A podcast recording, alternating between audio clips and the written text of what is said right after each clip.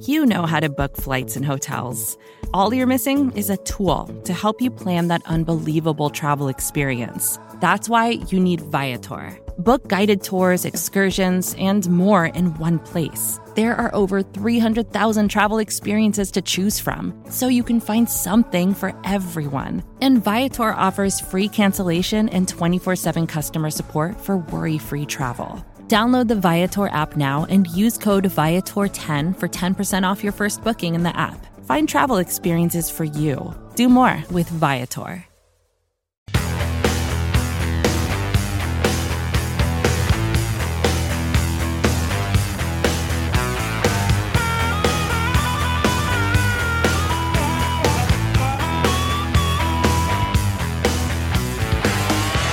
Welcome to Bears Over Beers. I'm Jeff Berckes, a writer for Windy City Gridiron, and I'm joined by EJ Snyder, senior draft analyst. EJ, are you ready to finally get some of this draft prep that you've been working on out to Bears fans?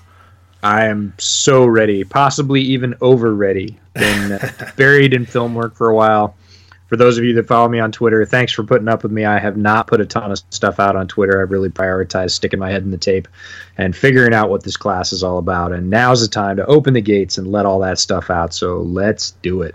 Well, I'm really excited about this episode because we are working with a target-rich environment, to quote you uh, about this wide receiver class. But first, let's get some beers in us. Uh, what are you drinking today? I uh, have a spin cycle red because a lot of these wide receivers are able to put defensive backs in the spin cycle. Lots Ah, of good in this class.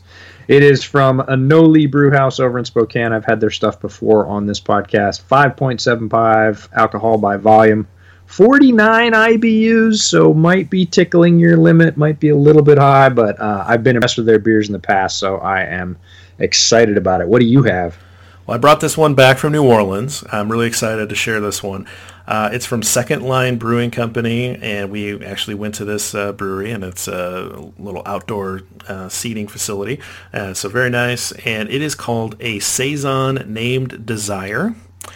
and it's a traditional farmhouse ale with blood orange in it. Uh, I'm really excited about it, but I brought it on here because by the end of this podcast, I assume that I'm going to have identified a couple wide receivers that I will desire to be wearing uh, navy and orange. So very excited for this one, and uh, let's get them Let's going.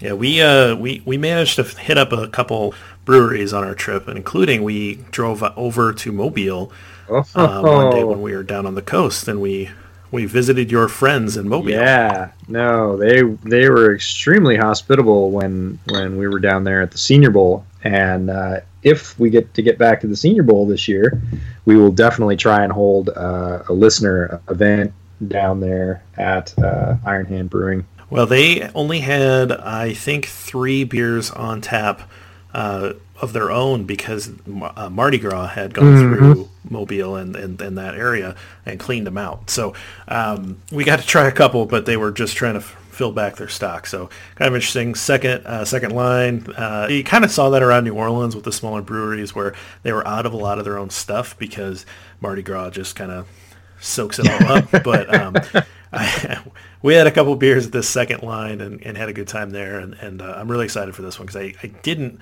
uh, have this one while I was there because I wanted to bring it back to share it on the pod. Yeah, well, at first glance, this is crazy lovely. It's got a really nice sort of deep uh, amber color to it, and not very much head, but boy, it just really tasty. So I'm excited for the rest of this. I could drink this all day. I really like farmhouse ales. Um, it's five and a half percent, so maybe I shouldn't drink it all day because that'd eventually catch up to me. But um, I really enjoy the the farmhouse ale just in general, and you put a little little bit of uh, sweetener in it, like some sort of fruit, and I'm all in. So this is this is in my wheelhouse uh, for more of a summery beer, and this is really good so far. So Awesome. Good. Well, we'll check back, and uh, I think I'm going to have no problem finishing that one before the end of the pod. But let's talk about wide receivers.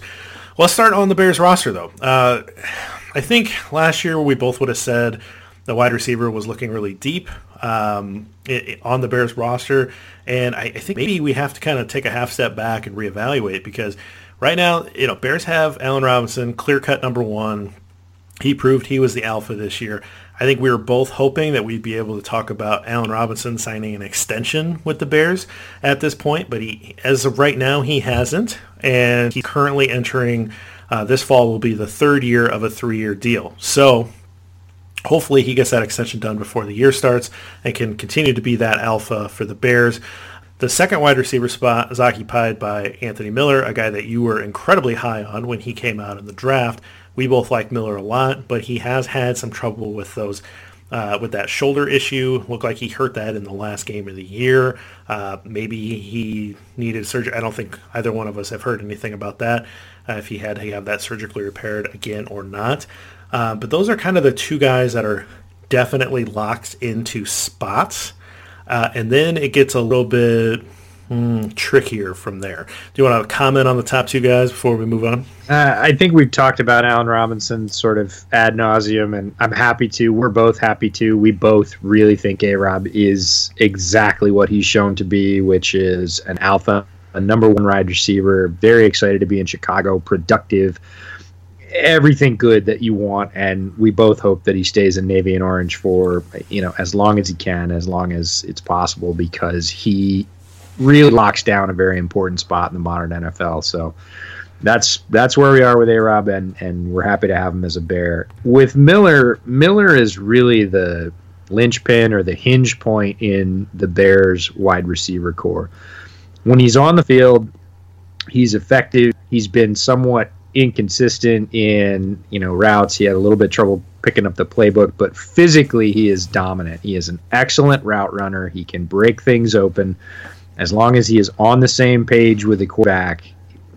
Physically, there were so many routes he was open on that he didn't get hit on. So I'm really interested, I guess. I don't want to say excited to see what he can do with some consistent quarterbacking. I'm hoping Nick Foles delivers that. But the shoulder issue is huge, and Uh, many, many Bears fans kind of missed when he injured it in the last game of the season and they're just penciling him in as a healthy go-to absolute number two starter and i don't think it's quite that for sure. He struggled with the shoulder injury since coming out of memphis. He definitely hurt it again. We don't know whether it needs surgery or not. We probably won't know for a while. We might not know at all. Sometimes they don't release that information but if he is slow to start or limited when the season begins it's not a good look for the Bears because then you go right down into the depth chart. So if Miller is there and healthy and ready to go and connects with Nick Foles, I think the Bears receiving corps is fairly strong, but there's some assumptions there. If he's not, mm, it's not really looking like position of strength anymore. Right. So the other two guys that I think Bears fans are, I think, very mixed on. I think you'll hear differing opinions on these two guys, both out of Georgia. Uh, first guy is Javon Wims, kind of that lankier guy, and then Riley Ridley, who we just did not see a lot out of uh, in his rookie year, but came out. He was supposed to be a pretty polished route runner, uh, but just didn't really see the field much. So those two guys, do you expect uh, with the uh, roster shift with Taylor Gabriel leaving, do you expect either of those guys to find more playing time, or are we looking for a direct Taylor Gabriel replacement with some of the guys that we're going to talk about in the draft. How about both? Okay. How about yes, I expect Riley Ridley to see some more playing time, especially more than he did in his rookie year.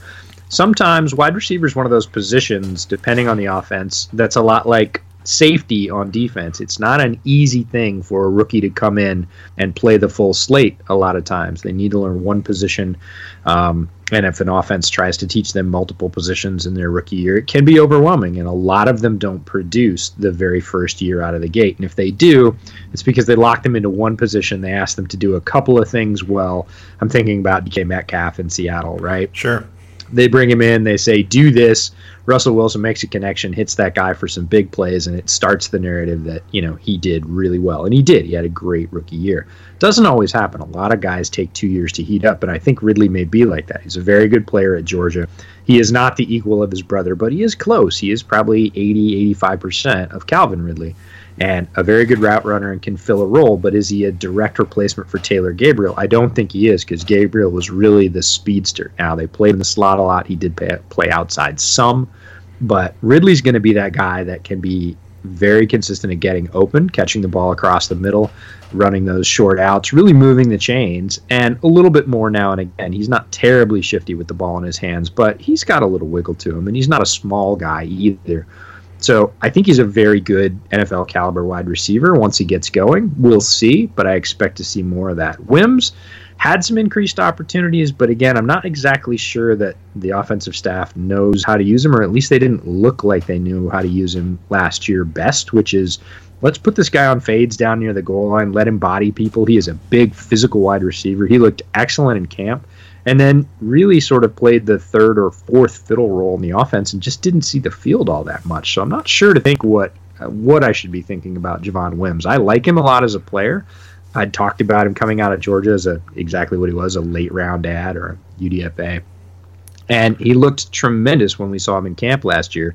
This didn't translate onto the field, and that happens sometimes. So who knows? Maybe he comes in, uh, makes a quick, good relationship with Nick Foles, and starts getting more passes.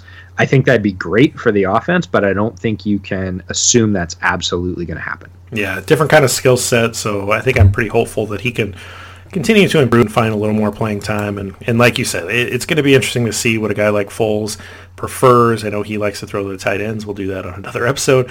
Um, but it'll be interesting to see if he earns any more playing time. The only other guys on the roster, uh, uh, you know, that are listed at wide receiver that I think we need to talk about is one, Cordarrelle Patterson. I don't consider him a wide receiver. I just consider him football player, right? Like, you know, special teamer backfield guy, yeah, sure, he can line up as wide receiver for some routes as well, but it's hard to count him against the wide receiver count. You know that that uh, teams usually keep about six wide receivers. I'm not sure that that's necessarily including Cordarrelle Patterson or not. The other guy that I know that we talked about last year uh, quite a bit, and then he was pretty impressive in camp, and so I want to kind of talk about him as the second year guy out of Colgate, Thomas Ives. Yeah, Thomas Ives really had an eye-opening camp, and you know, frankly, in the preseason he played very well as well. He's one of those guys that makes the most of his opportunity. He definitely played above his draft status, which was UDFA. I think played above the level that most people expected, but a big physical wide receiver, runs good routes, has very strong hands, and caught just about everything that came near him. That was what sort of made him a fan favorite camp. is if that ball was in his area, he was coming down with it and that got to be a, a, consistent theme and people got excited about it does that mean he comes in as a number four even a number five. Well it depends on again five wide receivers have to play special teams. But ives is a guy that has proven when you give him opportunities he makes the most of it. So could we see him ascend to you know some more regular playing time or at least the kind of playing time that maybe wims or ridley saw last year? I think it's logical. He showed that kind of ability, and until he gets stopped or stuffed um, on Sundays, you keep giving that guy a couple of shots a game and see what he does with them.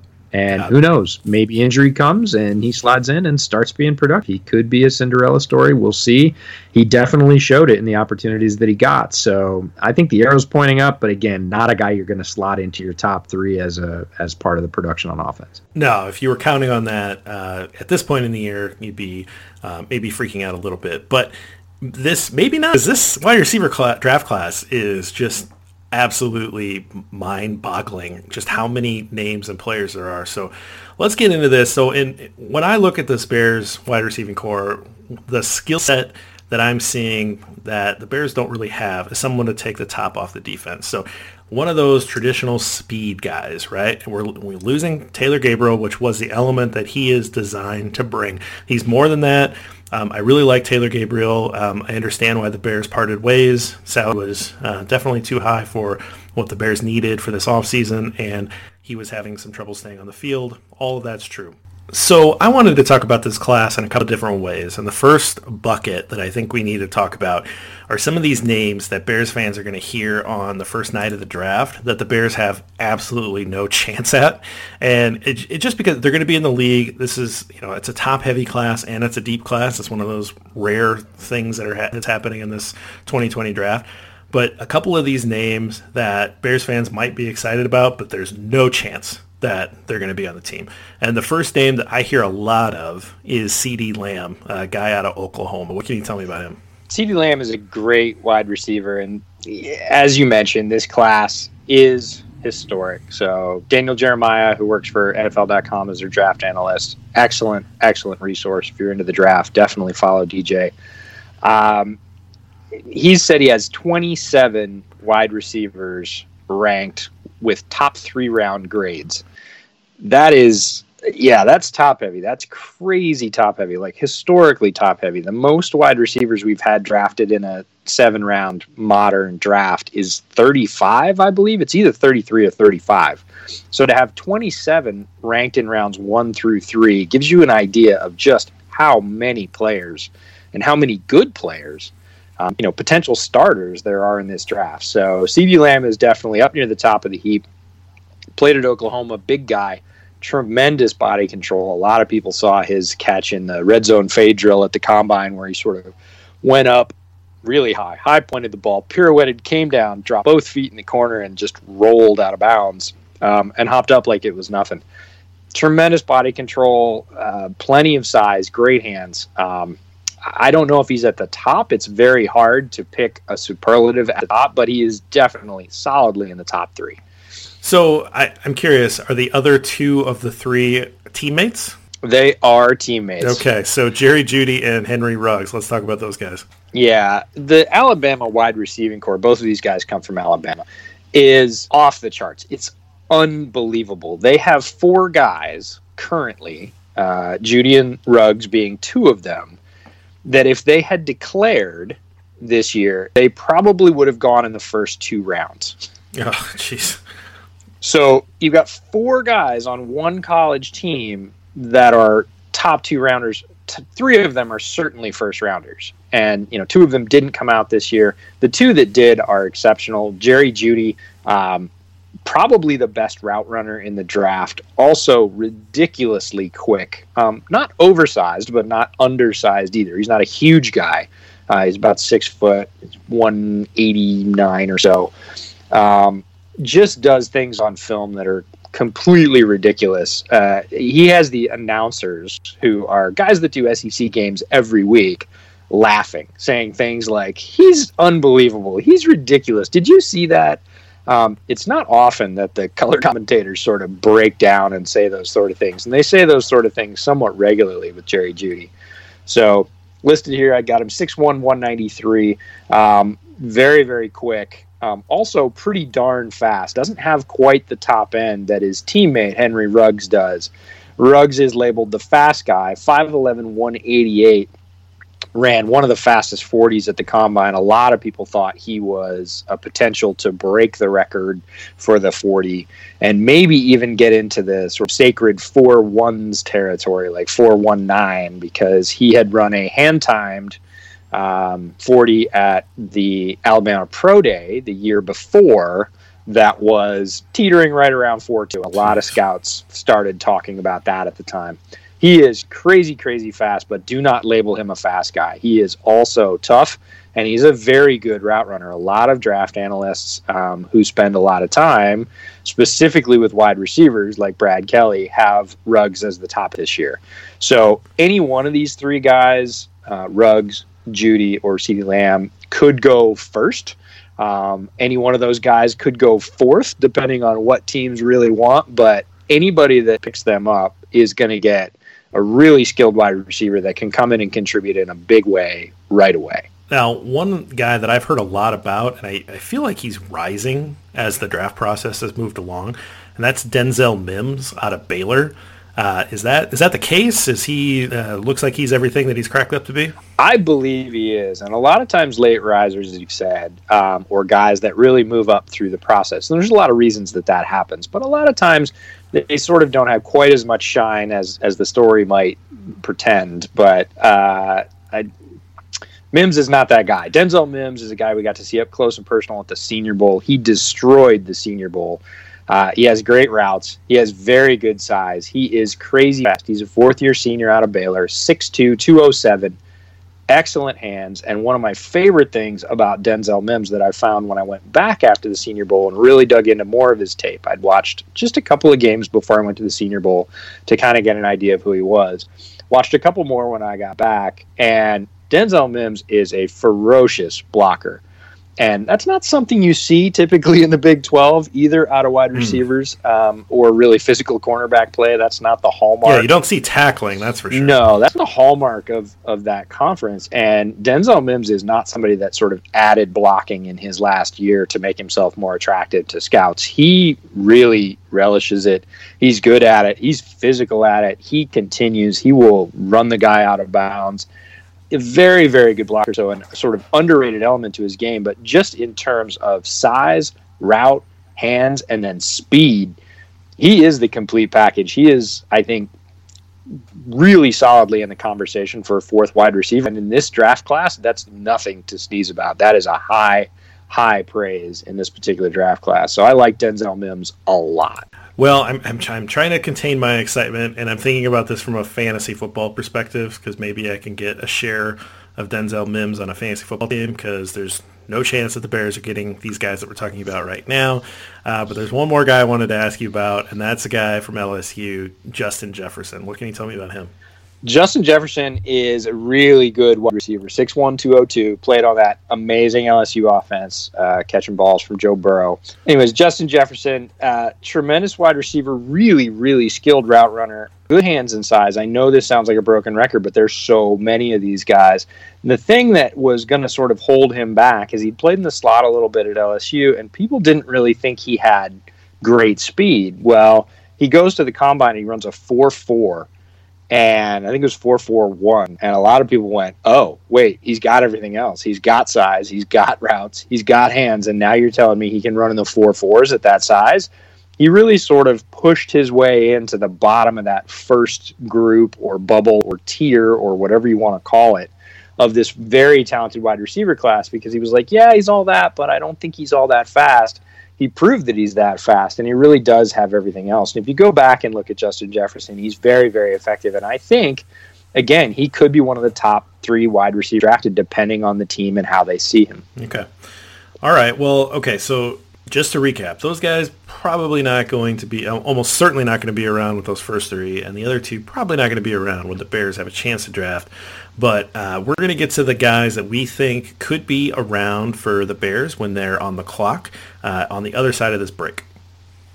With threats to our nation waiting around every corner, adaptability is more important than ever. When conditions change without notice, quick strategic thinking is crucial. And with obstacles consistently impending, determination is essential in overcoming them. It's this willingness, decisiveness, and resilience that sets Marines apart. With our fighting spirit, we don't just fight battles we win them. Marines are the constant our nation counts on to fight the unknown. And through adaptable problem solving, we do just that.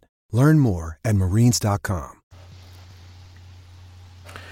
All right, EJ, we're back. So I want to talk about a few guys that we think could be around for the Bears draft picks in the second round, or even if Pace does what we both want him to do, which is trade back and gain some more draft capital, uh, maybe even fall into that third round range. So uh, the first guy that I want to ask you about is the Sun Devil from Arizona State, uh, Brandon Aiyuk. Aiyuk, yes, indeed. He's um, he's a fantastic fun player to watch. He's got some tremendous burst. He's got very long arms. Uh, his arms belong on somebody that's about six six or six seven.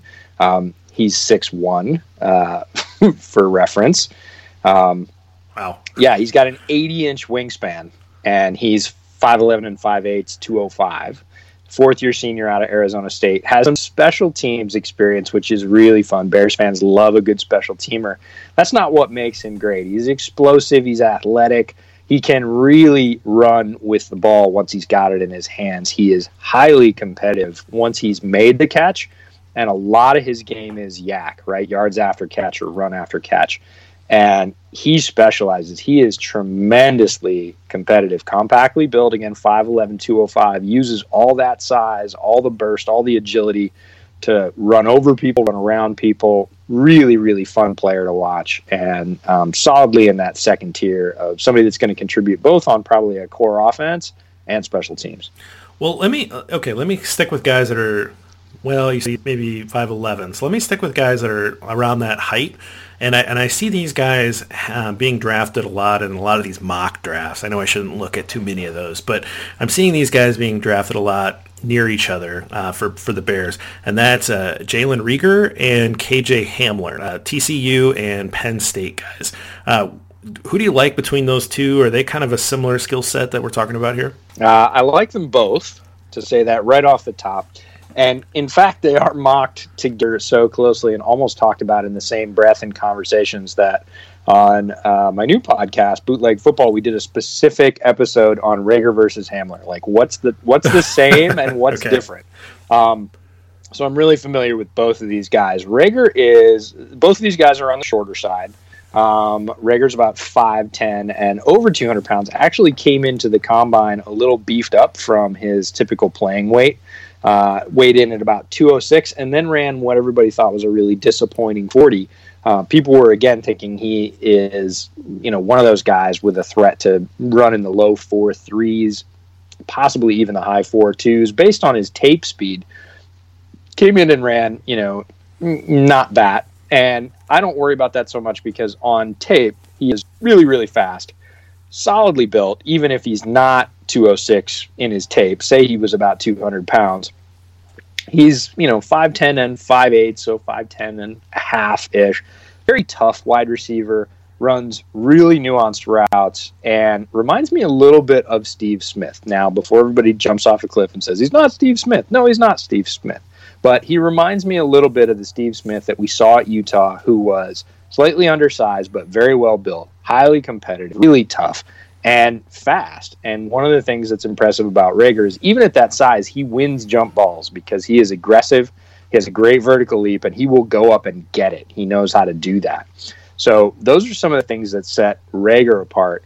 Hamler is one of my favorites in this draft. He is five eight and five eight, so he is on the shorter side, 178. So he's not slight, and he has the juice. This guy can separate. This is your take it off the top speedster.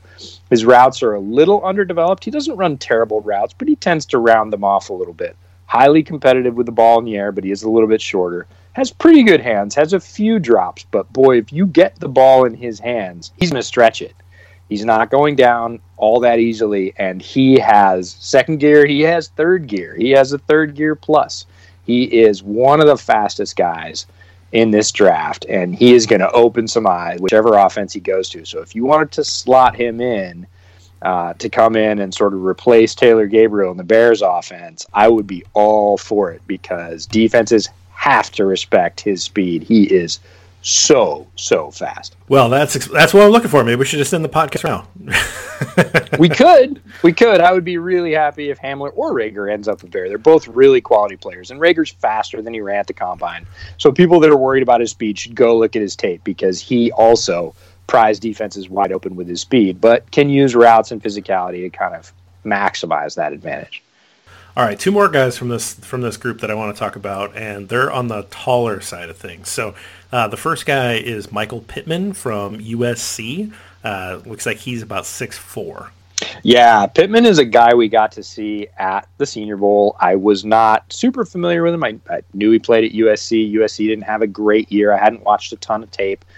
Pittman really impressed me on the first couple days of drills. He was clearly the best wide receiver on the field, and you have to remember that Van Jefferson was there, Denzel Mims was there, KJ Hill was there. There was a really, really good wide receiver group in Mobile, and Pittman on the first day especially was clearly the best wide receiver on the field. He was very quick at his size. Again, he is 6'4", 223. This is a big dude. And typically big dudes are not really um, super agile in the little box drills they run, which simulate cuts. He looked very, very smooth. His routes are amazing. He uses his size. There are big guys that don't play like big guys, and like we just said about a guy like Jalen Reagor, little guys that play bigger than their size. Pittman uses all 6'4 and 223 to box people out. He's not slow. He's solidly in the 4 5 range, which again, for 223 is darn fast he's got all the tools, and I really think Michael Pittman is being slept on a little bit. Now, this is Michael Pittman Jr., his dad, Michael Pittman Sr., NFL player as well, running back, running right. back. Yep, and so he's got the bloodlines, but he really he is a complete wide receiver, and I think in any other year, there's no way you're not talking about Michael Pittman as a first round wide wow. receiver. He's fast enough. He's big enough. He's definitely nuanced enough, skilled enough at the position, understands routes and leverage. He's got the whole thing, but there's just so many other guys that are a tick faster or, um, you know, played at a program that had a little bit more success offensively or whatever else. Somebody's going to pick up Michael Pittman in the third, probably, maybe even the fourth round, just again because of the density in the wide receiver class. And they're going to get a guy that they could plug in right away as a number two who could go out and put up 900 yards, six touchdowns, and a bunch of catches. He's definitely a catch magnet with that catch radius being six four. I wouldn't be surprised with like 80 catches, 900 yards, and six touchdowns if he goes to the right system. He's that good, and he's going to go in the third or fourth round. Yeah, jeez. Uh, that's impressive. And I got another guy that's six foot four and he plays at USC's one of USC's rivals, Notre Dame. Chase Claypool. What can you tell me about him? Yeah, Chase Claypool was. Uh, I so when I saw Chase Claypool again, wasn't super familiar with his work at Notre Dame because Notre Dame was not known this year for their passing game. I'd seen him. Last year. Um, I'd seen him this year. I didn't realize he was fully six four, and when I saw him at weigh-ins, I thought, man, this guy is like I don't know, a couple of biscuits short of being the best move tight end ever. Right? okay. And he goes out on the field and he crushes. It was him and Pittman for the first two days. He beat everybody. He was fast. He caught everything, really physical at his size. And I thought I started this theory with with Brett Kollmann and a few other folks. Danny Kelly was down there from the Ringer, and I was like, "What do you think if Claypool puts on about ten or fifteen pounds?" and becomes a move tight end because again in the stacked wide receiver class he's probably the I don't know fifth, sixth, eighth best wide receiver that you're looking at, and that's still really good. If he goes to the tight end class, he's like tight end two or maybe three, right? right? So it seemed like as a value proposition for him, it made a ton of sense. That was all good until he went to the combine. and he runs really fast at his size. And my dream of Chase Claypool as a move tight end, my little secret that nobody else knew about, goes straight out the window. He's getting drafted as a wide receiver because let's let's be honest, wide receivers make more right. in the NFL than tight ends do. So if he can go as a wide receiver, and he certainly can, he's easily that skilled. Um, he's going to do it. And so, yeah, Claypool guy I really like, but again, he's um, it. He's so good. He's 6'4", He's two thirty eight. 80 inch wingspan, so same size wingspan for him as for Brandon Aiyuk. Yeah, and I would have loved him to move tight end option or you know big slot, whatever you want to call him. I don't really care. Put that guy on the Bears, and he could still be there at 43, and they might choose to do that. But he's a pure wide receiver, and he's a darn good one. So out of this group uh, that you know probably have a pretty good chance of being there when the Bears uh, are on the clock at 43, uh, you know whether or not they stick at that pick or not, you know is is a you know a fair point of contention. But what do you think out of that group? The, you get to pick one of them. Who do you want on the Bears? Ooh, it's a great question the the true answer is I would not be upset with any of the guys we talked about in the second group. I think Aiyuk fits a little bit less just because of kind of who he is as a player. I, I wouldn't be at all upset with him, and he would bring special teams value as well. But if you could get Chase Claypool, okay, I would take him. He's massive, he's fast, he's got good hands. If they end up with a Michael Pittman and Miller doesn't come back for whatever reason or start slow, I could absolutely see A Rob and Pittman. You have two towers on the outside who are both very skilled, and then you play whoever you want to inside. You could play, you know, the guys we talked about at the top. You could grab another speedster late because again, there's so much depth in this wide receiver class. You could really sort of build out your wide receiver corps for years to come because again, maybe if Miller can't shake the injury bug, maybe they don't want to give him a second contract. Who knows? So you could load up in this class. You don't necessarily need to do it 43, but um, and of course Reagor or Hamler would be that straight slot speed over the top. They're both very skilled. I'd be thrilled to have either one of them, and they're both going to go in about that range. I've been running tons of mock drafts, and usually you get a shot at Hamler. Reagor tends to go a few picks earlier. Sometimes Reagor's already gone by that 43 or 50 pick, depending if you stay. Um, so you know, if they were going to pick him, they'd have to pick him here because after that they'll be gone. Right. Okay. All right. Well, that's an interesting group, and I like I like those games. I like what they bring. I like the just the measurables. Very interesting, uh, and like you say, any of them would probably make me pretty happy. So, all right, how about day three of the draft? So this is, you know, right now Bears have a fifth round pick. You know, they're a huge wasteland between their two second rounds, and then the next time they're on the clock. Uh, but that can change. Uh, Pace could potentially trade back, or you know he's done it before. He could reach into the next year's trade capital to to get into the fourth round or whatever. But he, I want to talk about some guys that are potentially projected to go a little later. So guys that might be on the board starting in around round four, and maybe even down to the point where maybe some guys, for some reason, because the class is so stacked, maybe they they slip into UDFA territory, whatever. Um, so a couple guys to talk about with that. First one that I think we need to talk about, you already mentioned him, but that's Van Jefferson out of Florida, uh, 6'2", 200 pounds. What can you tell me about Van Jefferson? Jefferson was a guy that really opened my eyes at the Senior Bowl with his route running. So he's got good size. Um, played was very productive at um, kind of a loaded Florida wide receiver class. Again, Florida didn't do so well as a team this year, but they had three wide receivers on that team, two of whom are getting drafted. Um, and he still produced. Again, uh, son of an NFL wide receiver, Sean Jefferson, uh, long time NFL wide receiver, and dad taught son well. Um, Van is a technician.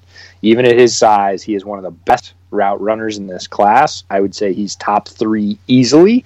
Um, his hands are pretty good. Uh, I think uh, above average, and he understands leverage. He's not terribly fast. He's not slow, but he's not a burner he really is a craft wide receiver. Like he studies his craft, he understands how to get people turned around, and he made people look silly, especially later on, second and third day of the Senior Bowl, as people started to sort of get a little bit more comfortable. The first day, there's always a little bit of shifting sands as they're getting used to new quarterbacks and new scheme and new teammates. But day two and three, Van Jefferson really started to, um, excuse the pun, separate himself by you know, mm-hmm. using routes for separation. He just consistently won his reps one on one.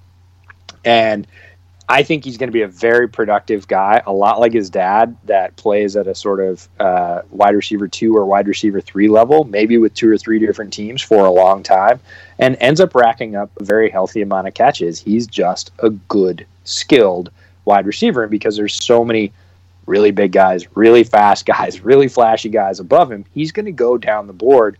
And whoever picks him is going to get a guy I think is ready to start in the NFL in terms of a tools perspective. Well, let's stay in the Southeast. How about guy from South Carolina, Brian Edwards. Kind of similar measurables we talked about, maybe an inch taller, maybe 10 pounds heavier than Van Jefferson. Yeah, Brian Edwards is a big, powerful guy, 6'2", 212. He is built like a truck when you look at him on tape. I mean, not all 212s are equal. And if you look at him, he is a very muscular dude. Um, played at South Carolina, had a freshman quarterback this year. Um, definitely left some opportunities on the field that way, but is a bull with the ball in his hands and had some games where he really just took over.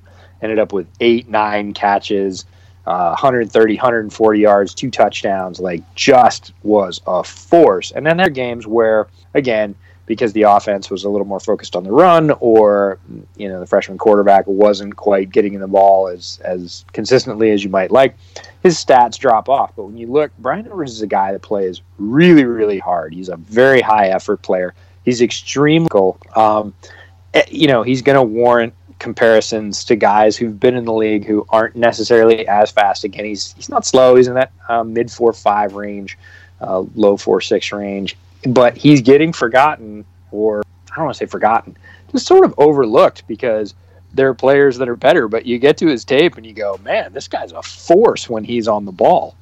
If they're feeding him and he's using that physicality to run over defensive backs, um, you could have a very productive player. And I don't think he's going to go in the third round. Now, people from South Carolina will argue up and down that he's a better player than that, and he might be, but it's all about supply and demand. And this year, there is so much supply that this guy's going to be available probably at the top of the fourth. I'd actually be willing to bet money on that. And it's not because he's quote unquote a fourth round wide receiver. It's just because there's so much talent above him. Very, very talented guy. Man, it's just kind of go back to this point. Like it really seems like Pace uh, would be in a pretty good justified position if you can find a trade partner to try to trade back and, and see if you can scoop up one of these guys that's going to fall because there's so much talent. There's a need on the roster, but there's so much talent in this class uh, that you can get it a little later. But I know uh, this is I know this is the anti-Pace move, but I I want Ryan Pace so badly this year to channel his inner John Schneider. And yeah, John Schneider, twice. GM of the Seahawks, right? Trade back with, you know, if you really can't let somebody go, that's somebody slipped or one of the quarterbacks is there that you really believe in or or whatever. There's, you know, one of the tackles that you really wanted, one of the high value positions edge is there somebody that's you know you just can't let go fine pick them at 43 i'm totally okay with that and then take 50 and trade it back preferably to the end of the second round, you know, right at the, end, you know, 30, 31, 32 in the second round. And then when you get there, if the board is still loaded and you're looking at, you know, eight or nine players that you'd really like to pick there, and you think you can trade back again, do it. Because if you do that, you're going to end up with a third, a fourth, probably another fourth, and a fifth or a sixth and all of a sudden your draft looks really really good. You can pick yep. up a lot of these guys later. Now that is i know that is the anti ryan pace move. He goes up not so much down. But if he goes down once or twice or down with both of those second round picks he can pick up a lot of draft capital. Not a little. He can pick up high draft capital and he can pick up a bunch in the later rounds to pick up guys that are going to slide. And in certain classes especially the wide receiver class there's going to be guys that slide. That's what I'm excited about. Uh, I really hope it happens. I got I got a couple more guys on my list, and this guy's from Michigan, and I inevitably he's going to be called by his initials because he's got a hyphenated name, right? So this is Donovan Peoples Jones. What do you know about him? Yeah, Peoples Jones, DJ, uh, DPJ. I always want to say DJP. I don't know why. Maybe it's just the DJ part of it, but DPJ, third year junior out of Michigan first saw him last year on tape and uh, made a note of him when I was watching um, some defensive backs that played against Michigan. I was like, man, this guy keeps making plays. Like they don't throw the ball a ton uh, at Michigan. There's a couple of reasons for that. One, they sort of schematically don't believe in it, and two, they had Shea Patterson at quarterback, and he was not tremendous um, as a quarterback. He's not a pure passer. And so the numbers for Donovan Peoples Jones don't look great, but he again is a guy that's six one and five eighths, two twelve, played in the Big Ten.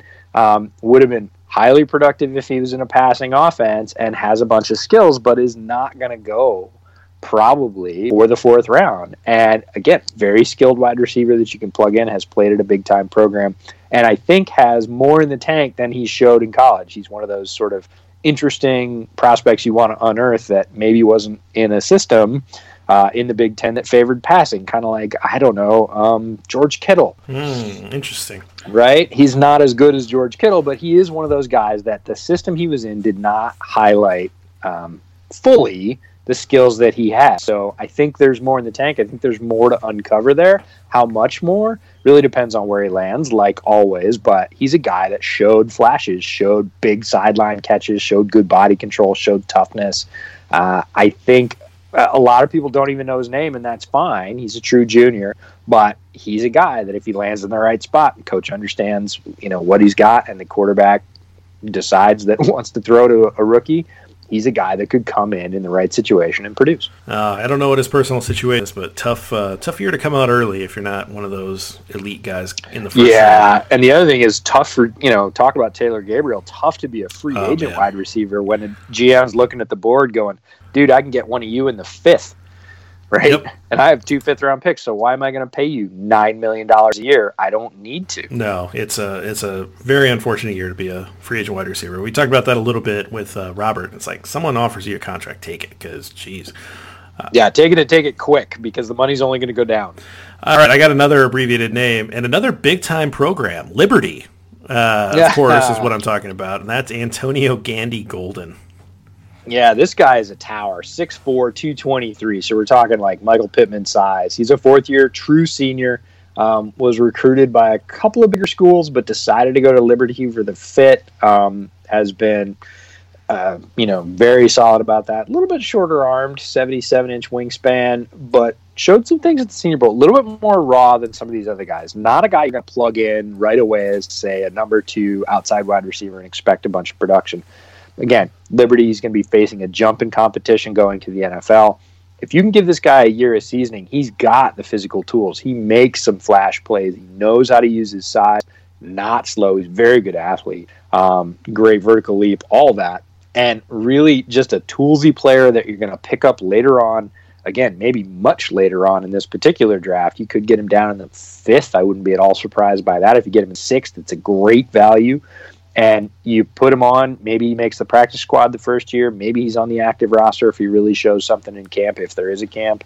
And he's a guy that you're sort of investing in the future. And it's really a vote to say, I believe in my wide receivers coach, and this guy's got – the tool we need and where you know which other draft are you going to get a 6'4 220 pound wide receiver who can run even if he's not developed in the fifth? You're just not. Those guys go sooner than that. Yeah absolutely. Uh, very interesting. Guy there's just so many different uh, interesting skill sets and, and I, I can't end this podcast without asking you about a guy that you kind of had some run-ins with uh, a certain fan base about this guy. Yeah. Uh, so it's uh, Texas. Let's do it. Devin Duvernay.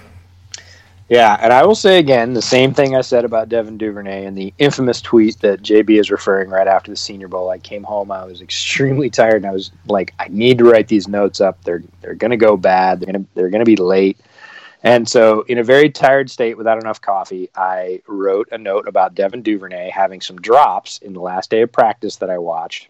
And uh, I said something about look, if you're not going to be, uh, if I said if you're going to be something like athletically limited, you got to be consistent. And Texas fans ratioed me. Texas fans took my head off because Devin Duvernay, trust me, I can now quote his hundred time his number of squats recorded, um, and the number of drops he had at the Texas. Now, Devin Duvernay is a very productive player at Texas. Is he a great straight up number one wide receiver? No, he's not, but he doesn't need to be.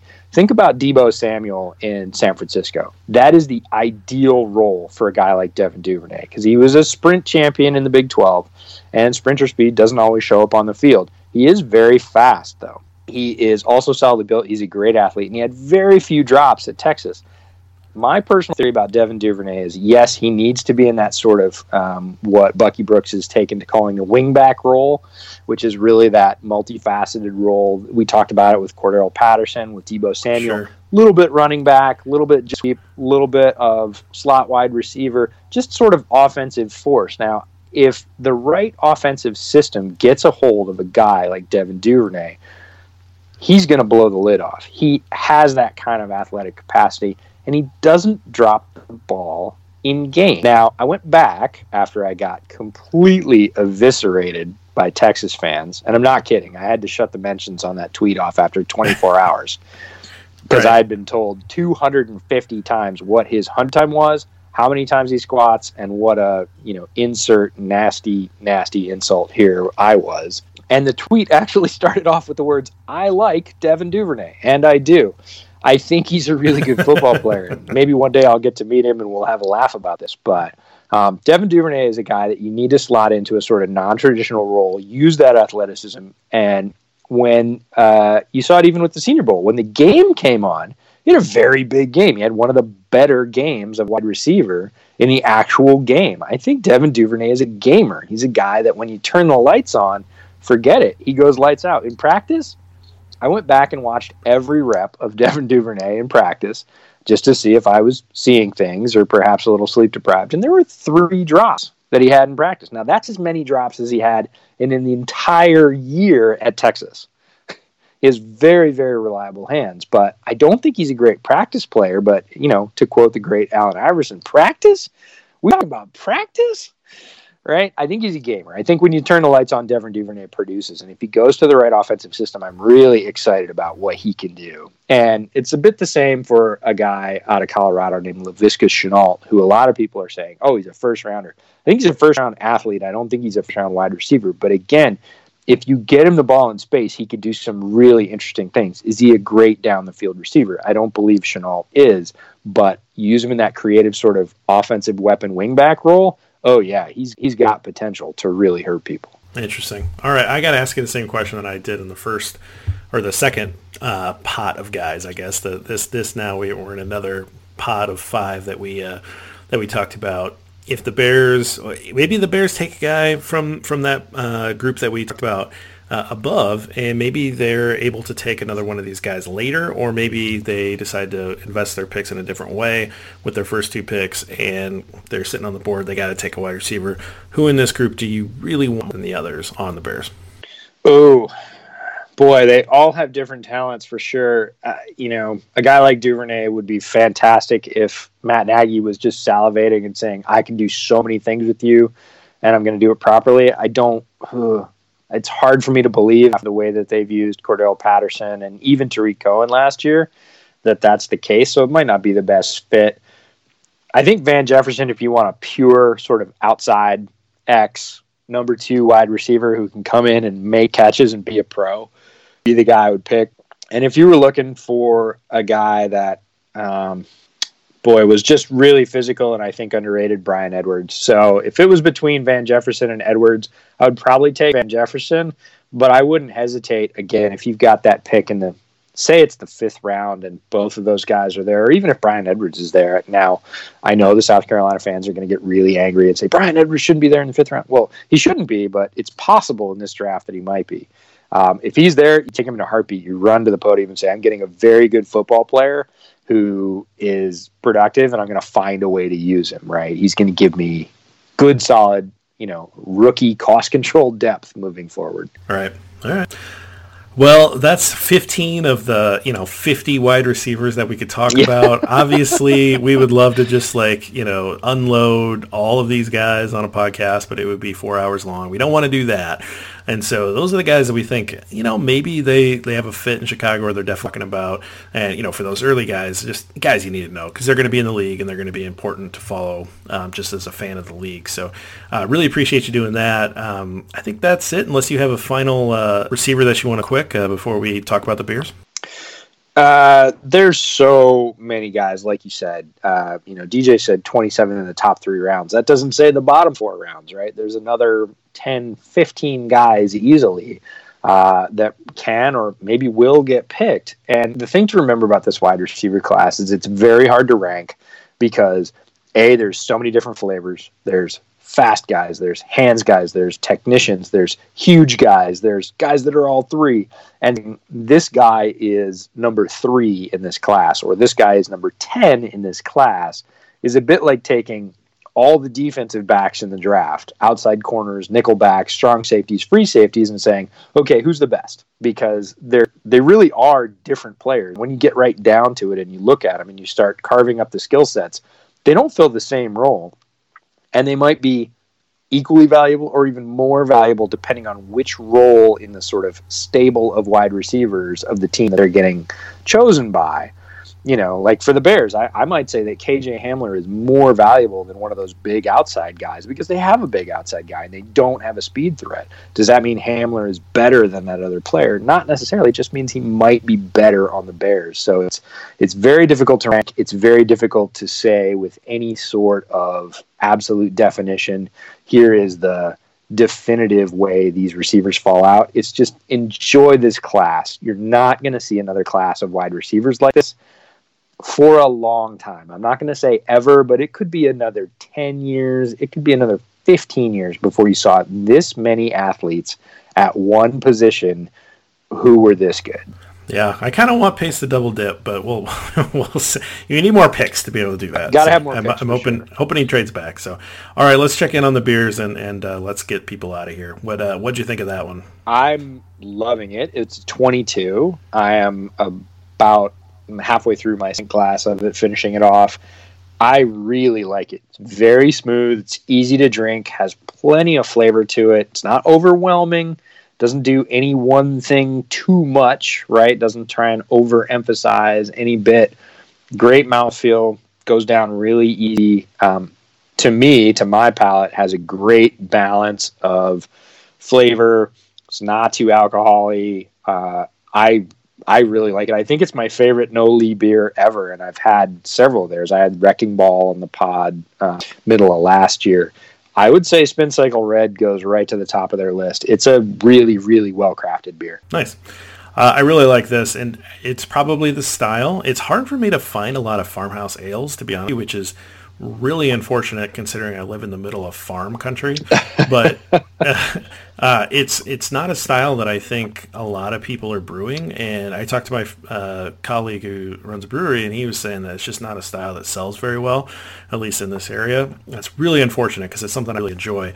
But this is this is delightful. It's uh, got enough of that uh, fruit flavor from the blood orange to give it a nice uh, nice taste. And I just think overall the, the, the style is well done here. And I, I would definitely, I wish I would have gotten a six pack. I'll just put it that way.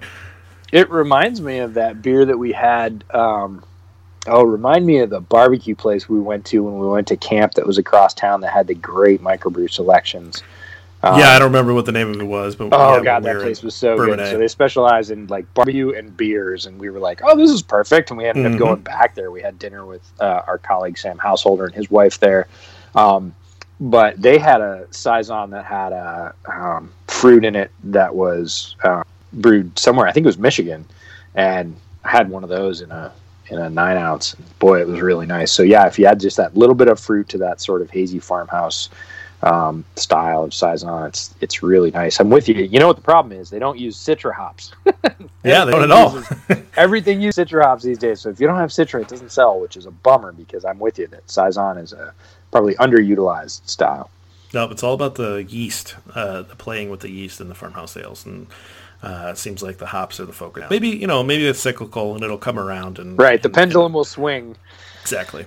One can only hope. All right, well, let's get folks out of here. You can always follow Jeff and I's work at Windy City Gridiron. Of course, you can follow the pod at Bears Over Beers on Twitter. Jeff is at Gridiron Born, and I am at The Draftsman FB, as in football. You can find my other podcast at Bootleg Football Podcast. That's at both a YouTube channel and a podcast.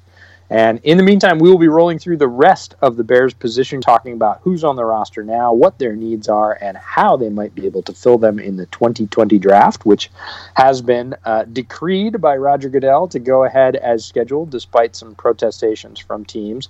So we will try and fit as many of these in before the draft as we can. And until then, uh, stay thirsty and keep listening right here for all your Bears news and bear down.